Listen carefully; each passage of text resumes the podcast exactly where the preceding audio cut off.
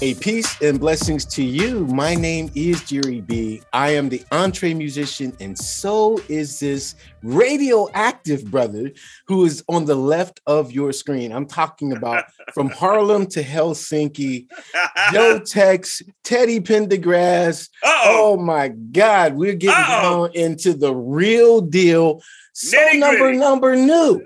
Okay, the hardest working shirt. man in show business this is it. original soul man. Before I say, blush. oh no, listen. Before I say his name, I have to say this. We Uh, we have interviewed some icons. We have had conversations with Grammy winners, but we have never reached the level that we're reaching today with my friend and brother, oh Carlton man. Smith. This is the dude right here. You What? sound like look at you sound like Don King now. You know what I'm saying? You're the greatest son. Look, I, you know, Thank you, man. it- listen, the show has to begin with what don't you do? Okay. And where haven't you been? I mean, because that's it. Auth- You know author, interesting? new I- I book said- coming out, right? Oh yeah, yeah, yeah, yeah. We got to talk about that. We got a few things to talk about that. Wait, wait, But wait, wait, wait. Before you get into it, actor, Yeah. right? Yeah, Actor, yeah. okay. yeah. Singer extraordinaire, producer, recording artist. I don't know, six, seven albums. I lose count. No, I mean, well, it's one really official album. The other things are those things you put out as you try to get to that Oh official my album. God. But But they out. not- You know what? Yeah, good but point. they out and they climbing. So yeah. If it has anything to do with creativity, I'm about it. I love the creative process. I love it. Writing, recording, working with somebody, advising somebody what I think they should or shouldn't do. And I always say it's just my opinion, but I just I just love it. We're we're we're born into this is in our DNA, Jerry. Ain't nothing else we'd rather do. You know what I'm saying? We can't help I ourselves. We can't help ourselves. I Now, agree. I'm gonna tell you something. In re- in regards to what you said about where haven't I been? I had that conversation with Terry this morning. Terry sends her love, by the way. Um, I said I haven't been to Japan, been Mm-hmm. to China, Hong Kong, but I haven't been to Japan. I haven't been to Africa, okay. and I haven't been to Jamaica. Haven't been. to But Jamaica. Norway, Switzerland, Russia, Finland, uh, Dubai, Indonesia, Maldives, Indonesia. Indonesia. You name it, you name it. And you know what I find in all these different cultures, Jerry, and I tell it to young entertainers all the time. Don't nobody care about all the riffs and runs and blah blah blah all that old bullshit. Right. Can you entertain them? They just want to be entertained. That's right. If you entertain them, they will come back to see you again and bring their friends. Especially if you got a residency, their friends Yeah. come to town. Oh, we gonna you gonna love this guy, and that's all you want. That's I also tell, and here's a here's a common pet peeve of mine, Jerry. We come up in the same era. yes. I have never seen when I went to see, and I've seen the greatest. We'll talk about that as well. Absolutely. But what's this thing with having music stands and laptops and phones on stage? Reading as a singer, you got one job: learn the goddamn lyrics. You got one job. If you don't know the lyrics, ad lib or don't sing it. But I told somebody when you looking at that computer, you are not connecting with your yeah, audience. Yeah. You got to right. make eye contact. You got to wink. You got to smile. You got to point. You got to talk about his shirt in That's a nice way. Talk about how beautiful she is. You got to connect with your. And everywhere I go, everybody's got laptops and, and phones on stage reading lyrics from, and that just it sickens me. Sick. In addition to how they're dressed, don't get me started on Salt. No, wait, wait, wait, wait. See, that you, you, now, see, Man. you're still in my, my question because I thought that that was the most in question I could ask you. I had a list of questions written Oh, down. I'm sorry. And I thought, wait a minute. I thought, wait a minute. The most important question, because Yeah. again, from Harlem to Helsinki, for real, Okay. but the wardrobe, man, the My threads, mother. man. Come on. my dear sweet sainted mother. God bless her soul. She told me a long time ago, son, don't nothing look better than a well-dressed black man. Yeah, absolutely. And you, you, She you're doing it, bro. You must always be well dressed, well groomed. Make sure you smell good, you look good. If your drawers or your t-shirt or your socks got a hole in them, you throw them away. She, I mean, she would drill this into my head. You know so much she said. She, I don't know why she was telling me this as a kid. And boy, don't you ever get into bed with a woman and you got your socks on. You don't do that. You don't do that. Wait, so Jerry, Jerry, That was anytime I- interesting. yeah, but uh, you got, you know, when I used to go as a kid, uh, every Yeah. Saturday, my mother would give me, I started in 1970, 71. Stevie Wonder, Betty Wright, Five Stairsteps, okay? My My mind. mother give me $2, dollars Mhm. a dollar to buy a bag of donuts from Georgie's Pastry Shop, it's no longer there, and a dollar for admission. I'd get there early, I sit in the same seat in the front row, and I would see the greatest We'll talk about that. But when them curtains would open, it didn't matter. They didn't have no sex tape scandals, no, no who's dating who, whatever. It didn't matter where their records were in the chart or how much money they had or how many cars they had. They came out on that stage clean. They looked like superheroes. The only thing missing was capes. And if you saw the Delfonics, you got capes. Okay, they wore capes. Right. So I mean, I see people nowadays. I go see shows nowadays, and these people look like they live under a bridge in a mm-hmm. box. It's like they're mm-hmm. dressed like they're homeless. Mm-hmm. I'm like, you had that on all day long, huh? You know what I'm saying? And, and right off the, gotta, right out the right right out the uh, hotel room onto the stage. That's it. It's like, come on, man, you got to look a certain way, dress a certain way, because you want to give the audience that illusion of you want to make them feel better. I went to see one entertainer one time, and I was dressed better than he was. I won't say his name because I know him. Like, my man, this, you're playing Radio City, you got him a sweater and some slacks. Mm. It's a mm. show. Did you think this was sound check? Mm. It's a show, Negro. You know mm. what I'm saying? Here, take my suit jacket.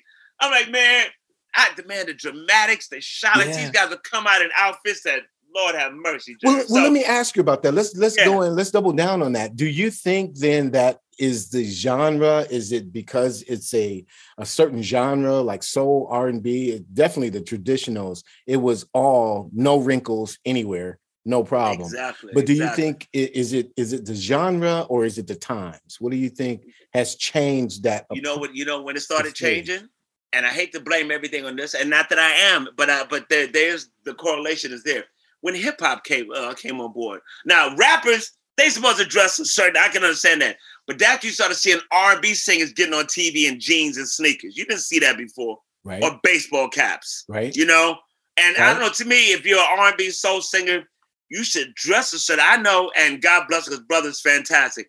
I know when I first heard Anthony Hamilton's voice, I was like, wow. And then I saw Anthony Hamilton, I was like, wow. Now yeah. he has since changed up his look and we've seen it with Super. The first he came on, he looked like, come mm-hmm. on, bro, you sing too well to be looking like that, man. Well, I think it I was think the, be dressed. I think it was the hip hop culture, you know, because yeah, it's the yeah, culture yeah. and the era that they were born in. You know, I mean, when you went through Motown, there was a there was a factory. I mean, they trained you how to interview, how to mm. sit, how to dress. I mean, you know, and, and the same thing, you know, I mean, not that Stax Records had a factory, but there was a persona uh, Philadelphia International. You were just not going to go out there any kind best. of You look at some of those old Soul Train clips.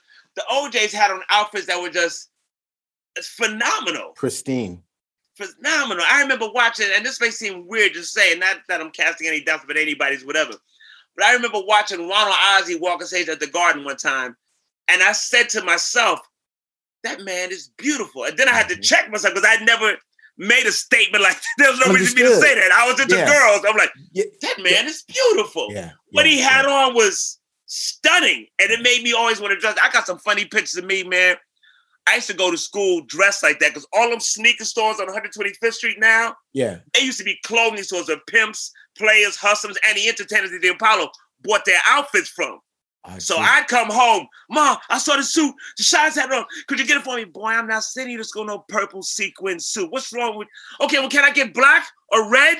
And every night then she'd break down and get me something. Matter of fact, I have them displayed in my apartment, a few choice selections from back in the day. Word up. This is how I went to school. I wasn't wearing Converse or Chuck Taylors. I was wearing shit like this. Okay.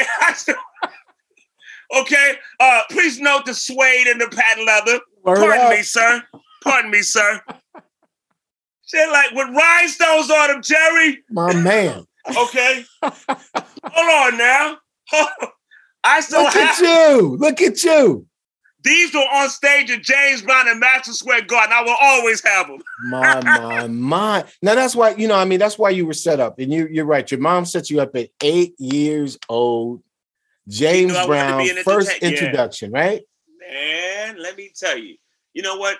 My father passed away uh, in 1968, mm-hmm. and we were moping around the house for a while. You know, just sad. Me, my sister, my mother. And one night, my mother said, "Okay, look, we got to get out. We got to go do something." And now, before that, yeah, we'd been other places, Ringling Brothers, Barnum and Bailey, or or uh, the Thanksgiving Macy's Day Parade. Those are largely white affairs. A lot of white right, folks. Right. You know what I'm saying? She took us to the Apollo Theater. I'm like, what is this? what is going on here? Black people coming in dressed like kings and queens. The air was alive. I'm like, mm. okay, okay. Then all of a sudden, da da, the curtains open. The band is standing there like soldiers and crisp tuxedos. James Brown walks out in a royal blue ruffled shirt, matching pants, black patent leather shoes. I can see it with a silver buckle, and his diamond ring sparkled all the way up to where we were sitting. He said, uh, with your bad self, and started out saying loud, I'm black and I'm proud. I'm like, man, whatever this is, whatever this is, right. this is what I want to do. I was that that's that moment. It sounds corny like a movie script, but yeah. literally my life changed. Wow. He became my father figure from that yeah. point on. And you know, we all know the, the corny, you know, elderly James by getting in all sorts of mess, but sure. he was our first unofficial black president. That's right. Millionaire. Things he was telling us. Yeah. Businessman. I mean, you know, right on point. But, but even more so, it's the things he was, I don't want nobody to give me nothing. Open the door, get it myself. Uh, don't be a dropout. That's he right. would teach us things that, man, like that our fathers would say to us. So, man, my mother, she set me up to win. With, with that, I, was, and from that moment on, I was at the Apollo Theater all the time. And boy, do I have some. The second book I have coming out is called Tales from the Front Row. Oh, right. I, I still have all my, t- I have every ticket stuff, every concert I ever went to, every mm. autograph. So I'm like, let me tell the stories. I used to come up in the Apollo and write down who was on the show, what they wore, what they sang, what they said. And I still have this in my 12 year old handwriting. So I'm like, this is a book here. Wow. This is the book. So that's yeah, beautiful. I, let me tell you something. I saw the best. Uh, uh Harold Melvin and the Blue Notes, the Spinners, and uh, some local group on one mm-hmm. show for a dollar. Come on, man. Now I know time changed, but quality is quality. Quality is quality. And they saying like it was, I mean, that the world was coming to an end. Really? There was no Pro Tools, Jerry. There was no lip syncing, no backing tracks. There was you and your God given talent. So I saw them at their best. I saw them they were hoarse. I saw them they were high, and I saw how they did whatever it was they had to do. Yeah. That's how you learn. That's Kids right. nowadays, you you you can't learn nothing. You know. My I was in um some country, and this little musician comes to me. Oh, oh, Black Eyed Peas, great band, great band. They're the best. Don't you think so? Don't you, son? I I um I saw Earth, Wind, and Fire open up for Sly and the Family Stone please give me 10 feet. Back away from me. Okay? Don't make eye contact unless I tell you to. You kidding me? Jerry, I saw Earth, Wind, and Fire. Yeah. Keep your head to the sky era. Yeah. They hadn't even blown up. Yeah. Open up for Sly and the Family Stone. Yeah. I saw Prince first show here for seven dollars in a, in a club as small as my studio.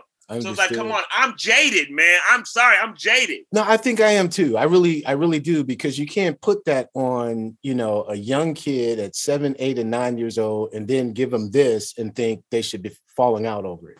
And no, I, I, just don't understand it. I mean, you, you, know, know you saw the Hotter Than July tour, uh, Stevie Wonder's Hotter Than July tour. I mean, what, what, what can you do to a twelve year old? And then you think, okay, well, it's only going to get better. It's only going to get better, and you see some let me, let me, tell you, let me tell you about hotter than July. I was sitting up in uh, uh, in in Manhattan Community College, you know, ho humming through class, whatever. That just wasn't my thing. And this kid was over me and says, "Hey, man, you know Stevie Wonder's down at the Garden tonight." He is, yeah. You want to go? Yeah. And I never went back to school. It was a hotter than July tour. That night, he also sang Let's Get Serious to show you, yeah, I gave it to Jermaine, but I wrote this just so you know, okay? Man, please don't get me started on Stevie, you know? Honestly, oh. but no, wait a minute. You, you, you were, uh, you know, truly, and this is not hype, but you were James Brown. He was your mentor. So you were his uh, student, but he didn't want anybody to drop out of school. Now, how did that happen? Well, see, he did, of course he didn't know about that. Let me and let me okay, clear the record. Okay, okay, because I need to, yeah. you know, yeah. I know that was him on, on on the one for education. Very much so. But you know what? And, and it's not that he like like he and I were close friends. I could call him. No, it's just whenever he came to town, I was that kid that was around. Gotcha. You know what I'm saying? And I just got blessed to be able to be around him so many times. Gotcha. It's it's ridiculous. So, but no, he didn't know about that because I'm sure he would have. He would have. Nah, that's not the move. He you know, so, uh, you, yeah. But yeah. now, so after after the show, though, you said no more school. What grade were you? I just uh first year of college.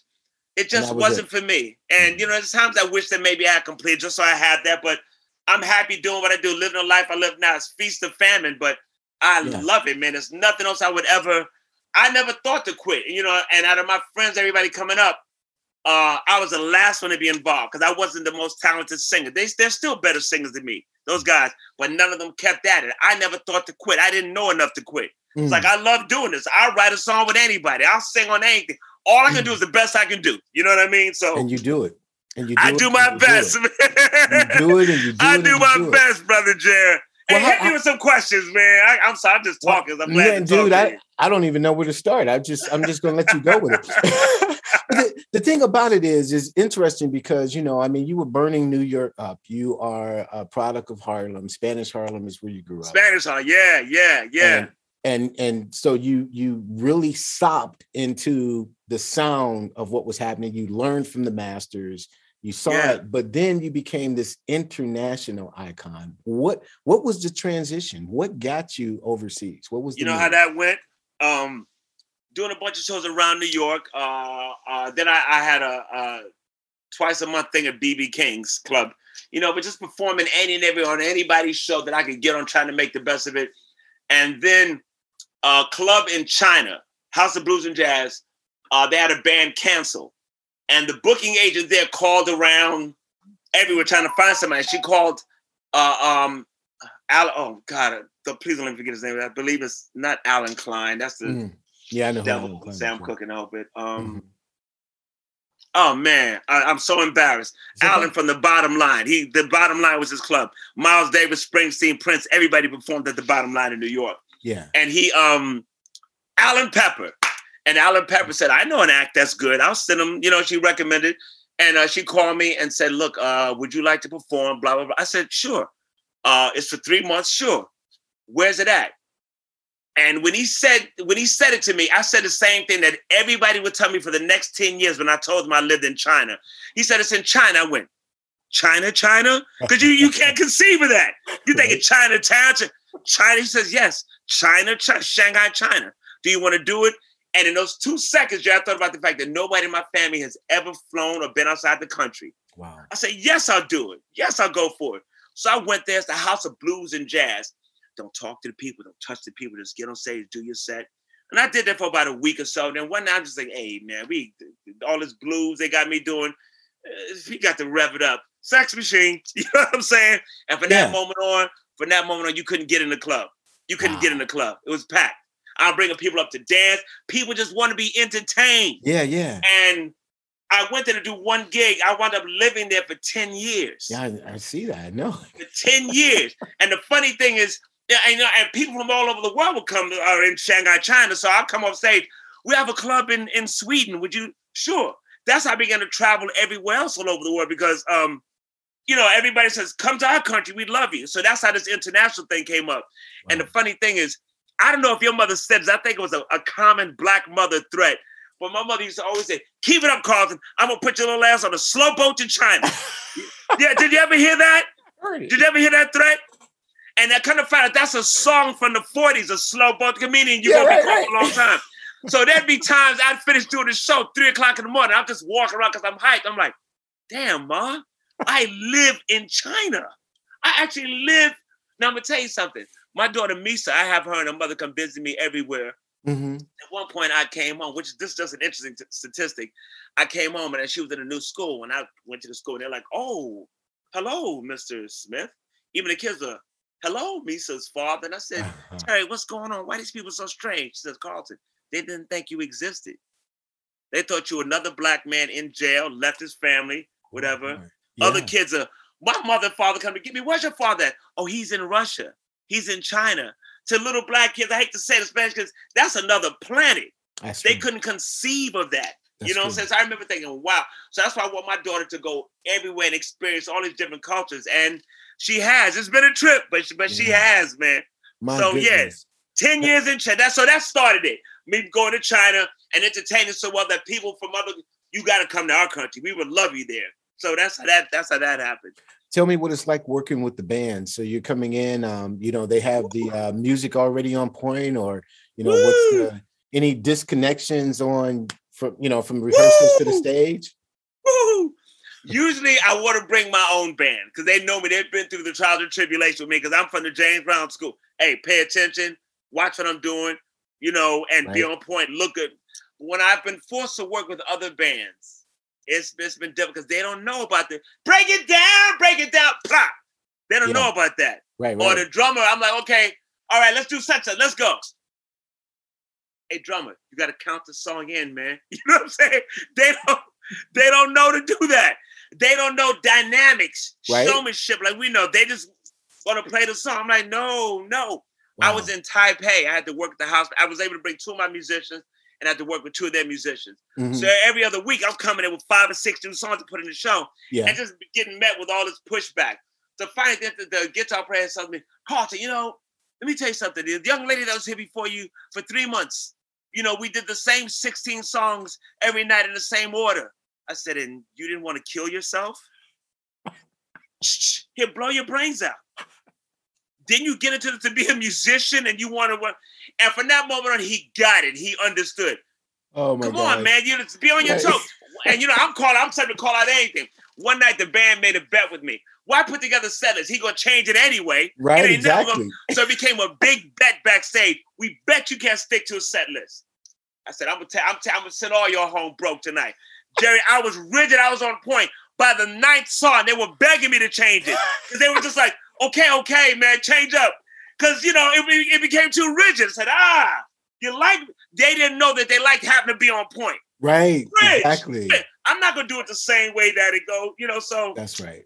Man, musicians, you know, that they they don't know, again, they don't come up, and I hate to sound like we're 100 years old, but Jay, they don't they don't come up in our era. Our uh, sure. uh, we saw dynamics and showmanships sure. and segues and medleys, but they don't know that. They do a song, then they stop and they want to talk on stage for five minutes. Hey, no. hey, keep your show rolling, keep exactly. it, keep it moving. You know, so exactly right. There's been all sorts of disconnects, but when it works, or when they finally get it after hating me for a month, oh, okay, yeah, now you now you see what I'm talking about. This is what I mean. what I'm saying. So, so tell me about the language barrier. Then you do you travel with a translator as well, or or how's that work? No, man, this is the translator right here. You know, heart to heart. Uh, you, you know, I've been in situations with people that speak absolutely no English, and I speak no Chinese, no no Turkish, whatever.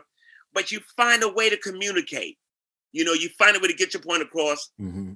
A smile means everything, right. and if you genuinely have goodwill and good intention, for the most part, people will pick that up. That's good. There, there are, are idiots everywhere in the world, but for the most part, people will will pick that up. And I, I have great friends with people. You, you know what?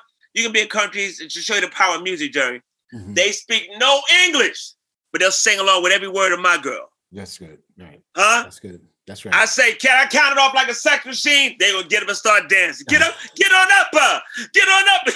That's the power of music. Let, let me tell you this. I don't know yeah. if I told you this before. My first week in Turkey, I'm walking down what is the Broadway of Turkey. And uh, I don't even know if you can see that. Let me let me cue it up. I walked down what is the Broadway of Turkey. Yeah and three white girls walk by me. They're Turkish, but they're white. Mm-hmm. And I hear one of them say, nigger. Mm-hmm. Right? Mm-hmm. So I'm walking. You know, you you know, you walk in a minute, it takes a minute for things to reach. I'm, that call me a nigger. Mm-hmm. So I go back over to her, and I wasn't gonna hit her or anything, but I was gonna ask, you know, hey, why would you say something so mean? You know? Yeah. And I tapped on the shoulder for her to turn around so I could ask her. She turned around, she went, nigger, nigger. She's yelling this, just screaming this out loud. Her friends are, and I realize they are thrilled that I'm even speaking to them. I'm like, am I being pranked? and it, then it dawned on me, Jerry, That's it dawned on me, hip hop. Because the other couple of black guys that were around there, ah. oh wait, it gets deep. The other couple of black guys that were around there were clearly African in what they had on. I got on the sweatpants, the hoodie, the sneakers, because it's my off time. So to them, that's one of those niggers that make those records. I couldn't even be mad because you could tell she didn't know. That's right. Yeah, no. That's Jerry, right. I said, That's right. no one in the world is going to believe this. So I said, I got to tape this. I don't know if you can even. This young lady just saw me in the street and she said, nigga?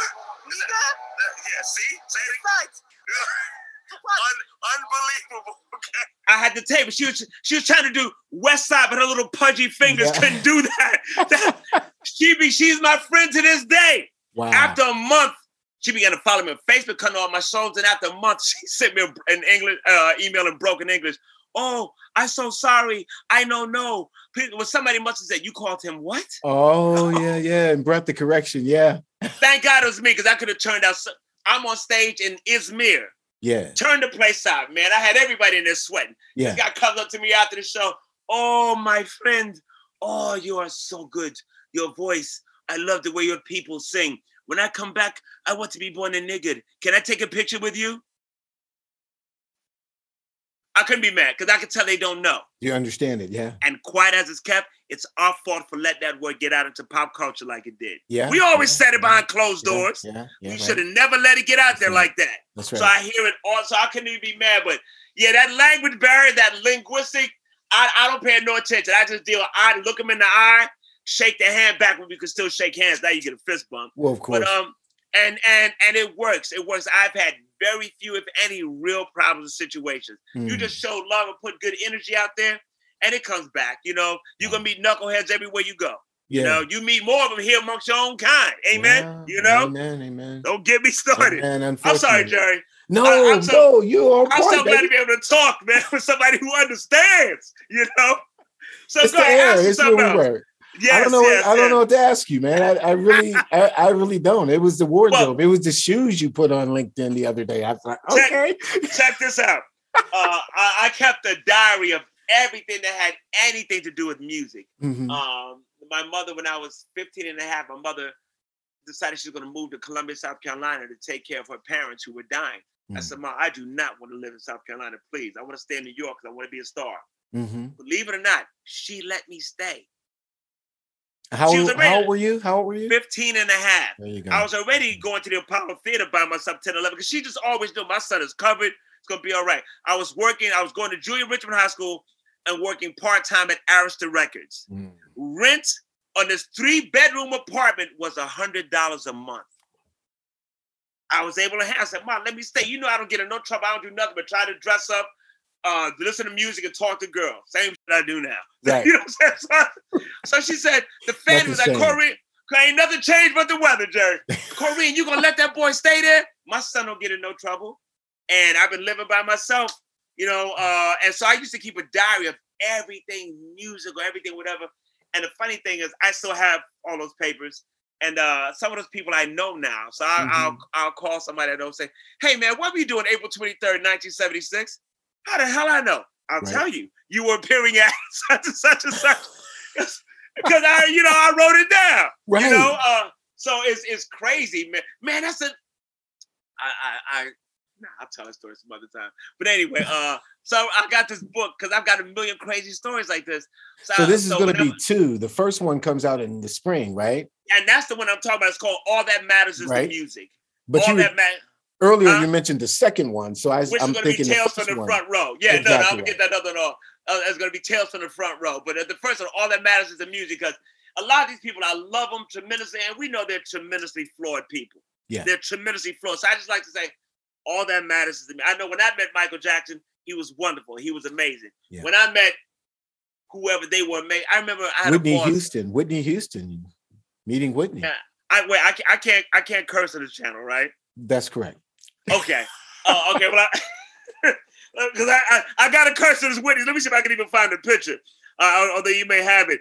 So we're we're someplace, and uh, there's Whitney Houston. Mhm. So uh, let me see. Can I find it? Because it, it's worth it. Uh, we were at a Grammy party of some sort. Mhm. No, it's not there. Come on, Whitney. You know I'm looking for you, Danny. Uh, you know, you sometimes you have just too many pictures in your phone. oh man, understood. Ugh. So we But- were. uh but you were at a Grammy party. What what year is this? Oh, this is. uh You had hair. Uh, I, I had hair. that. I, I, here's the picture. I saw the picture. Is this the picture? I this saw the picture. That's about? the one. Yeah, yeah, yeah. You had your Larry look at that picture. Yeah. Wait, so you look at that picture. We look as sweet and as cool as can be, but this is how that picture really went. Uh-huh. Okay, I'm Whitney, and this is Carlton. Blah blah blah. You tell that mother effer. Blah blah. I don't give a f. Blah blah. blah. Huh? Sure, baby. Click. Okay, thank you, baby. Thank you. F that. F that. I'm like, ooh. Oh my God. Get away from. This is long before Bobby Brown. Long Whitney was before. getting- yeah. Whitney would yeah. fight you in the street. Yeah, Whitney yeah, was ghetto yeah, that Yeah. but she was sweet to me. Yeah, you know, man. I, yeah, a lot of boss- people, uh, you know, here, here, here's what I know. You know, people from Jersey ha- have told me this long before is that, you know, the world was like when she married Bobby Brown. You know, we were like uh, astounded because she was our queen, and and they were like, you know, Arista, you know, Clive Davis, they did all that imaging. That that was Yeah. all, but you know, Yeah. Bob, they they were soulmates. They were really cut from the same cloth. And what Yeah, we thought yeah. was like, there's no way she should get with Bobby, but she was already there. But you know what else I, I remember thinking? It's kind of like when Jermaine Dupri got with Janet. I, I got a shot. I mean, I ain't Denzel, but ah, damn. Man, give me Janet's phone number. Is it too late? Put Janet on the Janet, huh? Huh? you know what I'm saying? When so when Whitney got with Bobby, I got a shot. You know what I'm saying? I wouldn't have even considered it before now. You know what I'm saying? So I remember that's how I was thinking. I couldn't believe that boy got on TV the other night and said Oh he my cheated on Janet. Did you see the Janet Jackson? Oh, Did you I see the see documentary? it. I, I I saw the you know the teaser, but I didn't want to. But at some point, Jermaine Dupri says, "Yeah, well, I was cheating. I was fooling around on on Janet Jackson. Really, Mm-hmm. son? You may be one of the dumbest Negroes in captivity. You got Janet. It gets shut down. We don't want to talk to nobody else. How do you mess that up? Look at you. Look at you, son." But anyway, God bless him, brother Jermaine, very talented cat. But that that's just man talk. You know what I'm saying? What are you doing, man? I don't remember uh, Mary J. Blige's husband, Oh God. Isaacs. Yeah, You got Mary J. What are you doing, man? You ride that off into the sunset. That's you know what. I'm saying? I don't- right. We men, we make some boy, we we make some foolish choices. I've Yes, witness. yes. Yeah, I yeah. been witness. You know? Oh But, uh, my goodness! so Now I have to change the subject. Okay, Uh oh, come on, change it up. change it up. tell me about Liberty Heights, man, and you playing James Brown circa 1954. Okay, Come on with that. you ready? Yep. I'm gonna show you Movie everybody, Liberty everybody, Heights, baby.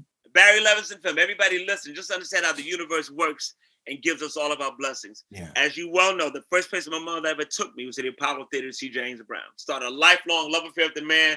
Met him countless times. He rode me around the limo. I got a great James Brown story, but some, I got a million James Brown stories. Mhm. So it's September 9th, 1994. And uh, James Brown is preparing to, he's going to come to the, come to the Apollo that night. It's 12 midnight, 12.30. So I'm at the theater because my buddy work, excuse me, works there, Kendall Brown. He's like, yeah, man, we, we breaking everything down. We getting ready. Your man's coming in tonight. You gonna be here? I said, nah, man, I'm not. Because by this time, James Brown was sort of phoning it in. I'm not coming to the show tonight. I don't want to taint any more of my memories. Yeah, you say it all the time, but you still show up at the last minute. Nah, I'm not coming tonight. Something's gonna happen tonight. I'm gonna get a date with Beyonce. Halle Berry gonna call and decide she want to marry me. Something will keep me from coming to the show tonight. Right. Well, my mother passes away that night. Mhm. I'm devastated to say the least. You know, go through it. It's a couple years later, and I'm praying to Amar, God bless you, rest in peace, blah, blah, blah, blah, blah. And my phone rings. Hello, Carlton? Yes, Carlton Smith? Yes. This is Harry Weinger, uh, Universal. Could you play James Brown in a movie? What? Yeah, you know, but he talked to us about this. We said, could you play James Brown in a movie? Um, we, we know how you perform. You have the energy to do it. The guy that trying to get to do it now is exhausted after one take. Could you? I said, yeah, I could play him in a movie. He says, okay, great. Well, this is what you got to do. Blah blah blah blah. Get the tape. Make a tape with you lip syncing these songs and send it to the production office in, in Los. They need it by next Monday. I said, you got it, Jerry. I went and got a got a James Brown wig. I had a bow tie that James Brown gave me off his neck. Wow. Had a little tuxedo. Rented a little studio. And my buddy had a camera, and I filmed myself doing a whole James Brown show. Now every other day they're calling. Hey, we didn't get the tape yet. I said, you need it by Monday, it'll be there. Monday morning, I flew to Los Angeles with Gina Fredericks, God bless her. We flew to Los Angeles as he pulled, because I'm gonna drop it off in person. As we pull up in front of, uh, of the office in, in Rodeo Drive someplace, a white van pulls up right next to our car playing Try Me by James Brown. Wow. I said, what, what are the what are the odds? I said, oh man, I'm gonna get this. A chill and a I'm, that that's what that meant. And every time I tried to see who was driving, he would move up.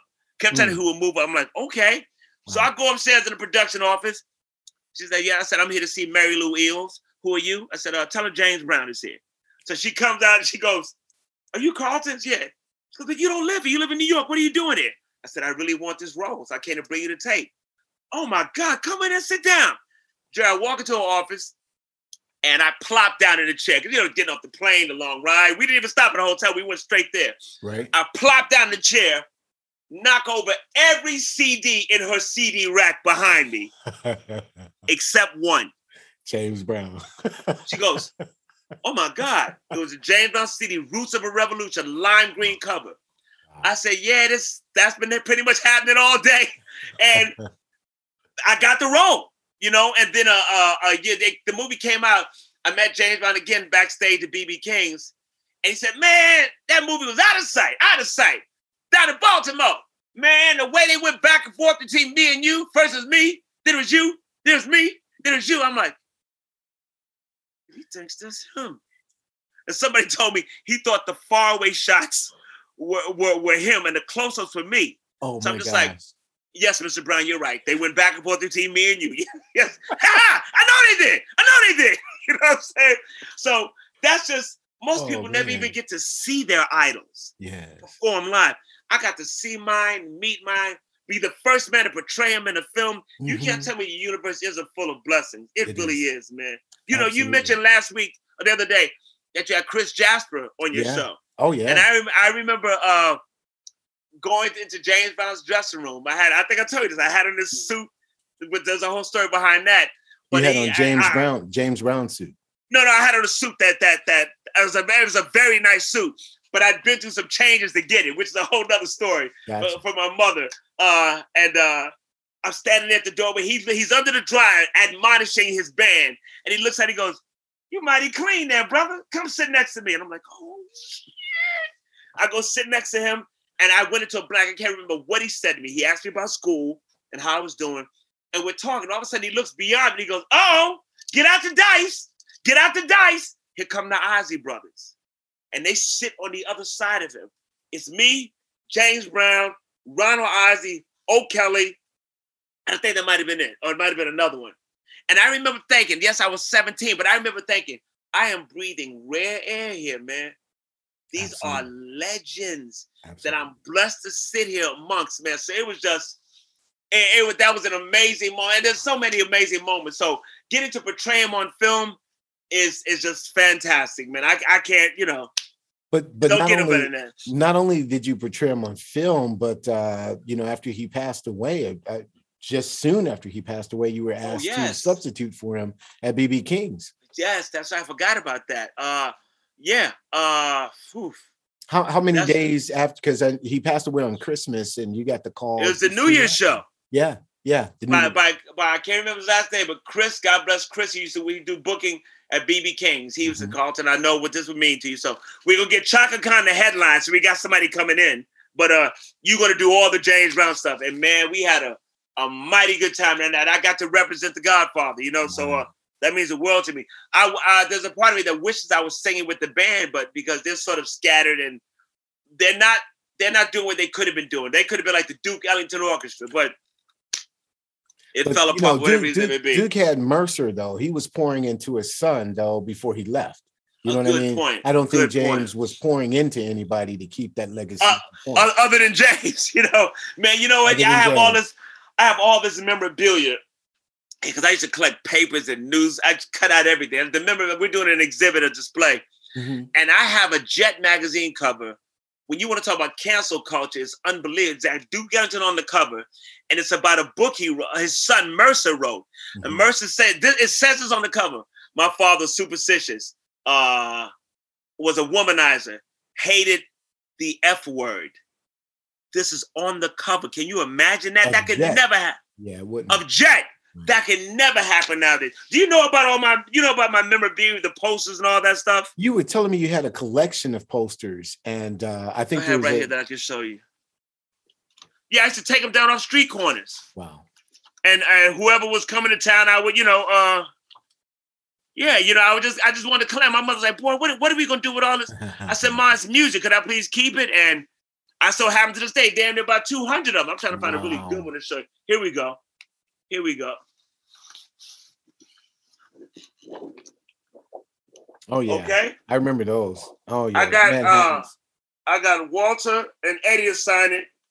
I got Gerald to sign. The sad thing is I've had them all for years, and I and I never thought to, to get them signed. I could have so Oh. many of these signed by so many of them. So now it's a race against time. Yeah, And for the most part, it's been a beautiful experience. I've only had a couple of weird experiences. Um, because you know, most entertainers they get off, they get out the limo, they get out the plane, into the limo to the hotel. Maybe they'll go do the sound check, but that's Right. it. Hotel to the show, back to the limo, back to the hotel. So they don't see the posters that have been around town for three weeks True. promoting them. So to see it 40 years later is mind blowing for them. That's And you know it's funny? When I first started taking them, getting them signed, they would trip out. One of the Isley brothers said to me, I said, Would you sign this? He goes, Brother, people usually give me a napkin or a piece of paper. You got a concert poster from 1976? Yeah, I'm gonna sign it. right. And then they asked to take pictures. So early on, I used to be like, Why are you taking a picture? You don't have this? And one of the guys in May said, Man, look here, young blood. We was out there chasing women, getting high. We didn't think to keep anything. We thought this shit was gonna last forever. right. You know what I'm saying? So true. they don't have this stuff. So it's been wonderful. It's only been a couple of experiences with people. I'm just like, come on, man, how long does it take for you to sign your name? And I I got eight posters of you from over 40 years ago. That don't warrant a little bit of respect, you know? exactly right. I'll write you later and tell you who, who, who those people were. But I was I was so disappointed, man. oh you know? gosh. Text me Yeah, man. Yeah, Text yeah, yeah. Hey, if you want to, we'll blow their names up right now on your show. You got the platform, brother. Go ahead. One, two, three. One of them was Kurtis Blow. Kurtis didn't sign a poster. Well, he finally did, but after he had me, my wife, and daughter wait damn near 12 hours in a back room full of every rapper that ever rapped a lyric and all this weed smoking. just it's like, yo, Kurtis, come on, man. I got, I got, come on, man. I got all so, these because he was always is- on somebody else's show. Right. So I got I would get him to uh do I have one here? He finally signed it, but it's like, come on, man. Kurtis. And then so Kurtis, this is me and you, wow. okay? Right before he went inside Madison Square Garden to open the show for Bob Marley and the Wailers and the Commodores. Wow. Frankie Crocker would do a pivotal show. That's rap, Yeah. R&B, and reggae Yeah. for the yeah. first time in New York. He finally got him on the side after making me wait and put me through all sorts of changes. The other one, believe it or not, was Eddie Levert. Eddie made you wait. Come on. No. Eddie Eddie ignored me and my daughter. Just Walter signed him wonderfully. Eddie ignored us outright. It was painfully embarrassing. I was I was so disappointed. Then a few months later, they came to the Apollo Fit. I said, I'm gonna try him again. I'm gonna try him again. This time he did sign him. I'll send you the pictures and everything. Right. And right. then in the worst one of them all, man, uh, because I I'd had some history with these guys. The twins and the whispers dissed me horribly, horribly. The twi- the two, Leaveil, the one in the yeah. middle, was great. Yeah. And I got pictures I took with them. yeah, yeah. Matter of fact, back in the day, uh, I had a large VHS collection. I used to collect footage. So this is before YouTube.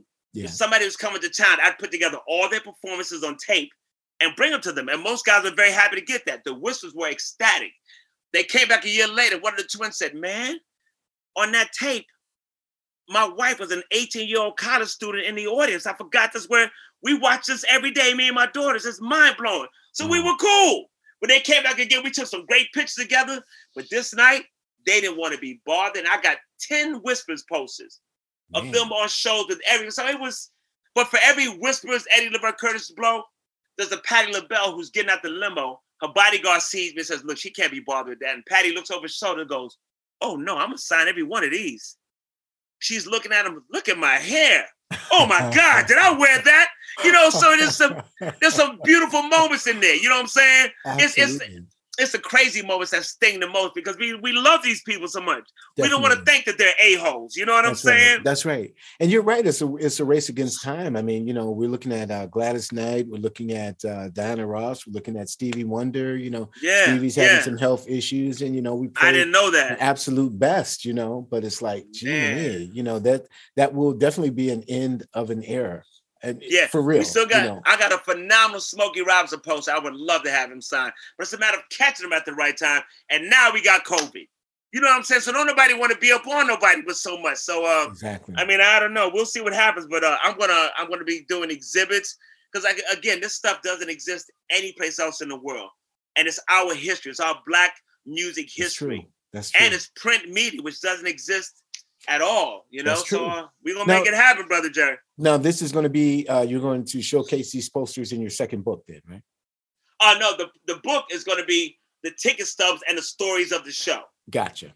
Yeah, Gotcha. the posters. That's to be an act. I want to do exhibit pop up exhibits. I, like I said, I have so many. It's, I have so much memorabilia. It's unbelievable, man. Here's- Unbelievable. so Here's one word for you, um, Uh-huh. you know, especially before you take it out on the street, and that is insurance. You got it, Yeah. you know, you got collector's items right there. You know, but you know what I'm wondering? but but, but you know, uh, I would say they're priceless. What do you know? Absolutely, but you know, I mean, so but it's you, something you got to do. You got to you got to get insurance on it. You, you Yeah, have to get yeah. insurance because I mean, what are you gonna do? You know, you take it You're out on the road. You got two hundred prime posters. Forget about Yeah, it, man. yeah. You're right. It is Black History, and Black History. You know, Terry, needs to Tay be and I were talking about that, so we we got we got to get that rocking and rolling, and we will. You know, it's funny. I have a I have a when I say things that don't exist, I have a, a show program which you can't find of the James Brown Black Caesar show, 1973. Yeah. He signed it to me in pencil. Then he signed it again a month or a year, whatever later, in pen backstage at Madison Square Garden. I'm standing outside the dressing room. A lot of people milling about. I see a little lady standing. I said, "Hi, how you doing?" She goes, "Hi." So you like James Brown? She went. She's laughing. Yeah. Yeah. What's your favorite James Brown record? All of them. Oh, okay. All right. Great. Cool. Chit chat a little bit more. Then finally call for her. I said, "My name is Carlton." She goes, "My name is Susie Brown. I'm James Brown's mother." What? What? And she signed it. So I got a show program Wow. two signatures from James Brown and James Brown's mother. Some of these things don't exist. You know what I'm saying? Exactly. And, and we don't acknowledge our heroes yeah, you're right. the way the way they do, the No, way you're they right. You, should. no, you're right about that. I mean, because the Beatles are alive and well. You know what I mean? Come on, man. I'm You know, telling you, the Rolling uh, Stones are alive and well. The Who is alive and well, and they are always going to be alive and well. That's just you, absolutely I- right. That's the truth. I'll tell you something. I hope people, I hope I'm not taking you down the street, but you know that's no, no, no, no. Take me there. You Look spoke here. truth. Look here, Charlie Watts from the from the Rolling Stones passed away. That's great. Great guy, God bless him. And man, they went in on Facebook, social media, blah blah blah blah blah blah blah. Dennis Thomas, Of Kool and the Gang. as Yeah. original a member of Kool and the Gang, Yeah. as Charlie Watts of the Rolling Stones passes away, and ain't nobody say nothing about it. Okay, nobody said nothing. I was I was telling uh I, I was I was blessed to meet Tavares, phenomenal guys with at least fifteen records. Yeah. That's a career. That's correct. Okay, they could run through Harlem naked on fire. Nobody would know who they were. Nobody knows their name. No, right. uh, I, I was telling somebody the other night in the history of Columbia, CBS Records, that conglomerate, Yeah. Barbra Streisand, Bob Dylan, blah blah blah blah blah.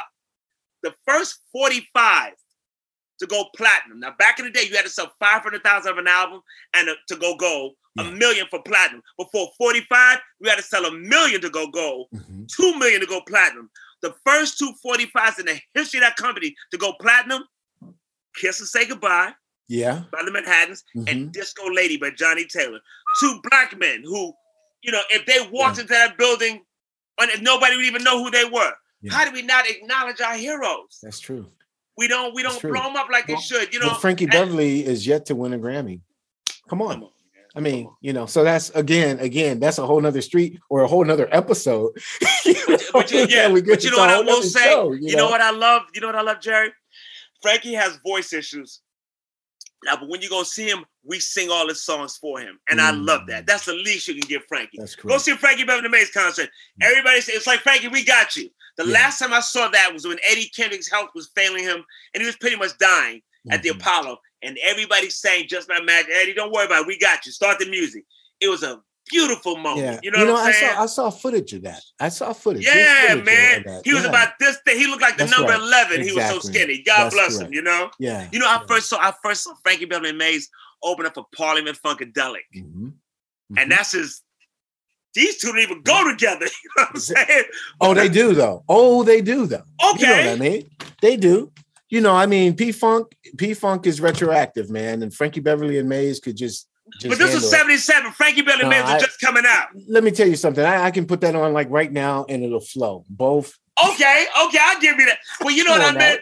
Like for me, P Funk when Bootsy opened for them, that Yeah. made and then I saw a show one time with the Bar-Kays open for P Funk. Bad Well, yeah, move. You yeah, and you the Isley brothers, the the Bar-Kays. brothers Yeah. opening up for P Funk. You know, but I, but Yeah. Frankie, when they get in that zone, give them three songs in. Good point. Good point. Good point. And, and it's burning. else, it, it, it- but it'll set you up for the madness that's about to come. You may leave. you know what I'm saying? Once, once George Clinton started his foolishness, I first saw George Clinton. They weren't even people, they were Funkadelic. You ready for this, Bill? I, I can't remember my sister's birthday, what I had for breakfast yesterday, but this type of stuff I can remember. It was Funkadelic, uh, uh, um, the Natural Four and the Jimmy Castor Bunch opened the show. Okay. This Okay. is Funkadelic when they had Standing on the Verge of Getting It On. That was Yeah. their biggest record. Yeah. He came on stage in a sheet. He was naked Yeah. and had these big Donald Duck feet. And I'm like, yeah. what the hell is this? Right. You know what I'm Right. saying? Right. Man. I, That's I, right. Those uh, those memories, I wish I could put them on DVD because I saw some amazing shows at the Apollo Theater. Amazing. You know? There's, there's just amazing shows running around in the 70s. If you were a black funk act or rhythm and, and blues or soul, it, it was just on. You know, the that, that people music you get on one bill. Herbie Well, Hancock. Herbie Hancock with you know a funk band. You know what I mean? Come on. Man, The headhunters. The headhunters. Headhunters, wrong? Bar-Kays. Well, let me ask you a question. Was Ron Carter on bass in Ron the Carter was on headhunters? Do. I have that wrong? No, I don't think Ron Carter was on bass with the Headhunters. I'm, I'm going to give you his name in a minute because uh, his Paul Jackson, because his his, Oh! uh, his son Paul Jackson Jr., the guitarist, the session legend, uh, but his father Paul Jackson on bass with the Headhunters. And that's who that's who played the lick uh for the love of money. Oh, did he? Did he with the OJ? Yeah. Paul yeah, that was Paul Jackson. yes, yes, baby. yes. That was a funky opening lick, man. Yeah, yeah. It's done. Oh, it's done right now. I mean, that, you put it on right now. It's over. Good point. Good. You right about that. You're right about that, man. Oh, these we we've seen some of the who who are some, who are who are your favorites, Jay? Let me ask you, Oh who are your favorites that got you into music? Well, Stevie, There's always fir- that first. It was Steve- Stevie. Stevie, first of all, you know, I mean, uh, Sign Seal delivered. I wore the record out. You know, uh, My Cherie Amour um, superstition. What in the world is that? You know, the clavinet just like kicking, like you know, I don't you, understand. you know what the story behind that is? Tell he me. says he went he went to see Sly and the Family Stone at the LA Forum. He said when they wanted to thank you for letting me be myself, the vibrations. He said I got to do a record like that. And if you listen to it, you can sing it. "Thank You for letting me be myself" That's it. superstition. That's it. That's it. He that's said it. that he said that got him, and I'm like, okay, I can. Uh, don't get me started on Sly, man. You know, I had a boss at Prelude Records. Uh, you think you can write some songs? You can't write no damn songs, Carlton. Your stuff probably. I'm gonna taking me the real songwriter. I'm taking me the real songwriter. So I go in and we go to the Sheraton Hotel on on 57 7th Avenue. We're walking in, and clearly we're headed towards this table in the back where these two gentlemen are. As I get close, I realize, oh my God, that's Bobby Womack. And I start flipping because I was a Bobby Womack fan. So I'm standing talking, yes, Mr. Womack, got my big boom box and playing my song, Mr. Womack. And it was about a few seconds before I even looked at the other guy. And I'm like, oh, Sly! It was Sly. Because Sly had been released into Bobby's care for rehab and they were touring together. Ah, And I remember I said to Sly, I said, Sly, you on your latest album, uh, there's a there's a the third cut on the second side. It's amazing, blah, blah, blah, blah, blah. He looked at me like I told him it was raining in Maine. He had no Mhm. idea what I was talking about. man. Warner Brothers had just thrown the album out that he didn't even know it was out. I'm like, oh man. Wow. That that's back, uh, back on the right track was one of his best comeback albums. I don't know where he was mentally, emotionally, but it just from needed to beginning be to mixed end, a little better. like- if it's not adding up, it takes all kinds. Remember who you are. Do I know what I'm talking about, Jerry? Am I with you? come on, man. Okay, okay. come that, on. that it just needed a slightly better mix, man. Yeah. It could have been, you know. Yeah, but the fact, I, you know, I first heard it on vinyl, so I'm I'm having it up on nine anyway, and it was just up Okay. in the speakers. So you know, I was it was the vibe, it wasn't the science of it, you know. And I'm And like, man, I hadn't heard from uh, Sly in years, and it's in a minute. He put out one. He put out one other album after that on Warner Brothers. That was called "Ain't But the One Way." And I was singing Way. this. I was singing this song. There's a song on it, which is what I was talking to him about. And I'm like, this was not a song written for this album. Mm. This is something he was going to the studio every day and just fooling around, warming up on. And the engineer decided to roll tape. It's 40 seconds long, and he's basically singing about himself, about how he had it and blew it all. Really? He said, but only his mama knows his name. She calls him Sylvester. I'm like, oh my. He didn't write that for this album. And that's what I was talking to him about, but he had no idea. I'm sending you that track. You have Please to hear do. it. it. It is beyond deep, you know? Please do, please do. I got a couple of uh, unreleased things by him, man. I got some unreleased stuff in here that's, yeah, just things people have given to me over the years that are just uh, yeah. uh amazing. So I, I got I got to get we gonna get this Black History off the ground. I got to pull you in because you know this. I need like-minded souls and kindred Definitely. spirits. So we'll figure out how you can be a part of this also. Because Jerry, I got the memorabilia, man. You oh, know? man. Well, I don't. I have the memories. I don't have the memorabilia. No problem. But I tell I you gotta what. see. Yeah. I mean, I, you know, I mean, it's just you know, just all of that music. And again, you know, take it back to the conversation that we were having earlier. In fact, is that if you are seven, eight, nine years old, and your older cousins and your uncles are flowing through all of this madness, I mean, you're going through the Manhattans, you're going through the O'Jays, you're going through the Ohio players. You're, you, I mean, you're just in all of this stuff. And then circa 1995, that say this is the new hit right there, other than mint condition. Got to give it up for mint condition. Yeah, yeah, yeah. Really yeah. ain't nobody else riding it like that. Wait, wait, you know, hold, hold. I, gotta on. stop that. There's a guy in Turkey, Turkish guy, sings in the band. Every show he does, he sings Pretty Brown Eyes. Mm. In Turkey. Mm-hmm. I went up to him after I said, You do know that you and I are the only two people in this building that know the song you're singing. You know what I'm saying? Exactly that know the song. Look, I want to show you this because I have all this memorabilia from back in the day. Mm-hmm. Uh, this is April 16th, 1978. Oh, Here's your boy. I used to cut everything out, man. Look, I got the whole, this is the actual article. Jeez. You know what I'm saying? Stevie. Mm-hmm. Huh? What a lot of people don't remember is it was a long wait for songs in the key of life. It was taking forever for that album to come out. That's and right. Motown actually had a campaign. Two more months, three more months, it's right. almost ready. They would put all these ads. I got all of them leading up to, you know what Roll I'm saying? Wow. So uh, I may have some doubles on some things, man. So uh, I got you.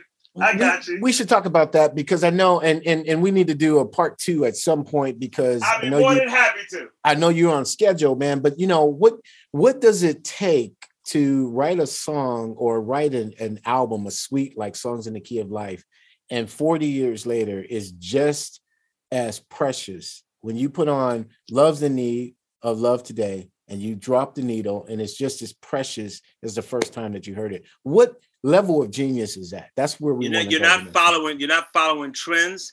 You're not you're not resorting to slang or whatever's hip or hot at the time. You're writing from what's really within your heart. You're writing because it, you know it seems to be the things you not so much that you want to say, but you have to say. See, nowadays artists would do anything to get paid. Come we come from an era in which artists would do anything to be heard. I That's gotta right. say this. You know, look at you haven't done nothing. Come on, man. What that says. You know, it's it's ridiculous. You know, uh, uh, he, he had to do it now. Now I tell I say this all the time. A lot of people forget his follow up was songs and uh, was uh Secret, Secret Life, Journey of Plants. Stevie, sure, sure, sure. no, no, no, Stevie. Sure. You know what I'm saying? But, but, but, he, but here's he the had thing. to do that. But when you, but, but see, that's that's the artistic thing. It was just to me, it was just like so. You got you have uh, songs in the key of life. You have Secret Life of Plants. Okay, you see that follow up because he's an artist and he's speaking out of expression. Prince did the same thing with Purple Rain. Oh, and then and around then the world in a day. Yeah, you know yeah, what I mean? You can't, but you so, and that's where Michael messed up. He kept trying to recreate Thriller. You ain't gonna get that again. That's not gonna happen again. So just right. make the record that's in you. That's like right. I put out this album. I put out this album for, about that same three bedroom apartment I, I, was living in when I was 15 and a half. Yeah. 1634 Lexington Avenue. That's my album on, on Records. Yeah. And it, it's it's in all the soul circles. It's it's it's critically acclaimed. Not yeah. here in the US, but you know. Yeah. So now I'm like, okay, is. it's been a minute. My next record Will they accept it? Are they going to enjoy it? All I can do is write what's there. I'm not going to try to recreate that. If anything, I'm almost the record company. Everything they do is very similar. It's almost like Motown. It's like, come on, I don't want to do the same exact thing again. Correct. So all you can do is put out the record that you have in you, that's and as long as you're happy with it, right. that's it. So I'm sure Stevie wrote that. Hey, this is what it is. That's now. It, but you know, there there was there was magic on that album. I mean, you know, um, I wish I could come back as a flower. Come on, man. With um, there uh, was thing, but the marketing of it because it was a soundtrack for some film that nobody saw. Right. So, Send One Your Love. Send One Your Love. It's brilliant. That could have been on, on, on Hotter Than July. You exactly. Know? Out the uh, park. Um, Out the park. Uh, what you would call it? Uh, I was just going to mention somebody in, in, their next album. I don't know. It'll, it'll come but, back. But listen to "Come Back as a Flower." When you're on your way to your next appointment, listen to that one and hear Syreeta lull you into a peaceful, serene place. It's crazy and God they keep it. that motif up and he's just rounding those thirds, man. And it's just like, okay, Steve, check okay, that I out. got you. I got. You I got you, you know my, you know my problem with the with the TV show Unsung Tell is me. that the people that that you're highlighting, they're not unsung, man. Right. We know who David Ruff and Sly and Family Stone, James Brown, uh, Marvin. We know these people are unsung. Right. You want to do Syreeta, Yeah. Michael Henderson, DJ Rogers, that's uns Johnny Bristol, that's unsung. So that's that's a problem I've always said. Next week on Unsung, the Fat Boys. Really? You know what I'm saying? we know these people. You know what I'm saying? We know right. John Dillinger, who was driving the car. You know right. what I'm saying? That guy is unsung. You know?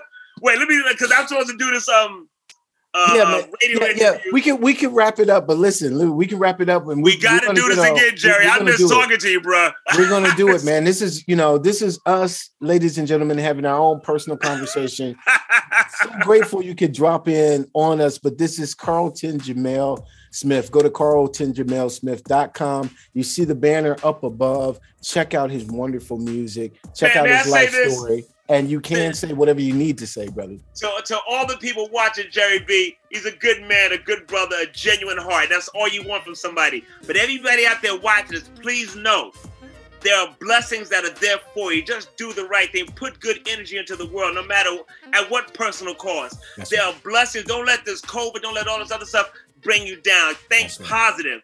Put mm. forth good energy, please. The, the universe has so many blessings for us. We just have to be in tune and pay attention. That's I'm right. telling you, people are already talking about, oh, I hate 2022. Trust me, you'd hate it a lot more if you weren't here to see it. That's There's a whole lot of people wish they were here to see it. That's so you right. love every day that God gives you, that the universe gives you, and make the most of it, man. God bless each and every one of y'all watching this, okay? Word all right, that's that's all I want to say, Jerry. Oh, that's beautiful, okay? man. That's an excellent way to say it. Carlton Jumel Smith.